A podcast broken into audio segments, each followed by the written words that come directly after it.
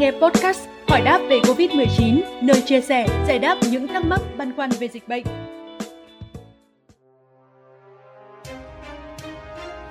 Thưa quý vị, mới đây, Bộ Y tế vừa đưa ra văn bản hướng dẫn quy trình xác thực thông tin cho người dân trên nền tảng quản lý tiêm chủng vaccine phòng COVID-19. Hoạt động này được triển khai đồng bộ với cơ sở dữ liệu quốc gia về dân cư, kết hợp công tác làm sạch dữ liệu tiêm chủng.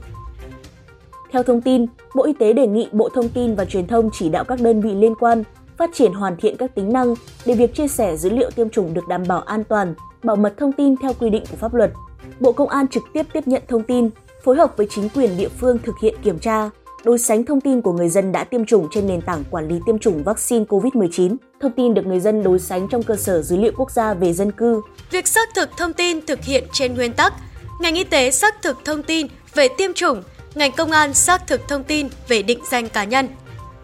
Nền tảng quản lý tiêm chủng vaccine COVID-19 hiển thị thông tin người dân đã tiêm chủng bao gồm họ và tên, giới tính, ngày tháng năm sinh, số căn cước công dân, thông tin được Bộ Công an tiến hành kiểm tra, đối sánh. Trong quá trình đó, có hai trường hợp liên quan đến xác thực thông tin tiêm chủng vaccine. Thứ nhất là trường hợp thông tin người dân từ nền tảng quản lý tiêm chủng vaccine phòng COVID-19 trùng khớp với thông tin trong cơ sở dữ liệu quốc gia về dân cư. Thông tin được Bộ Công an xác thực và chuyển kết quả đối sánh cho Bộ Y tế, gửi danh sách tới Ủy ban Nhân dân các cấp, cơ sở tiêm chủng ký chứng thư số, xác nhận trên nền tảng quản lý tiêm chủng. Đối với trường hợp thông tin không trùng khớp,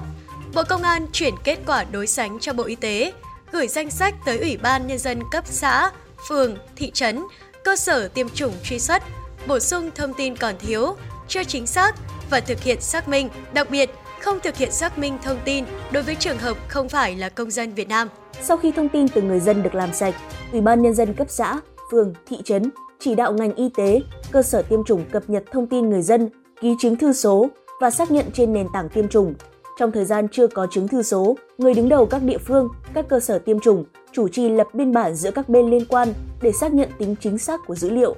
Trước mắt, Bộ Y tế đề nghị các đơn vị trực thuộc Bộ Y tế, các ngành và các cơ sở tiêm chủng của nhà nước, tư nhân triển khai tổ chức tiêm chủng vaccine phòng COVID-19. Bên cạnh đó, chủ động phối hợp với cơ quan công an, chính quyền địa phương để xác thực thông tin của người dân trên nền tảng quản lý tiêm chủng COVID-19 theo quy định được ban hành.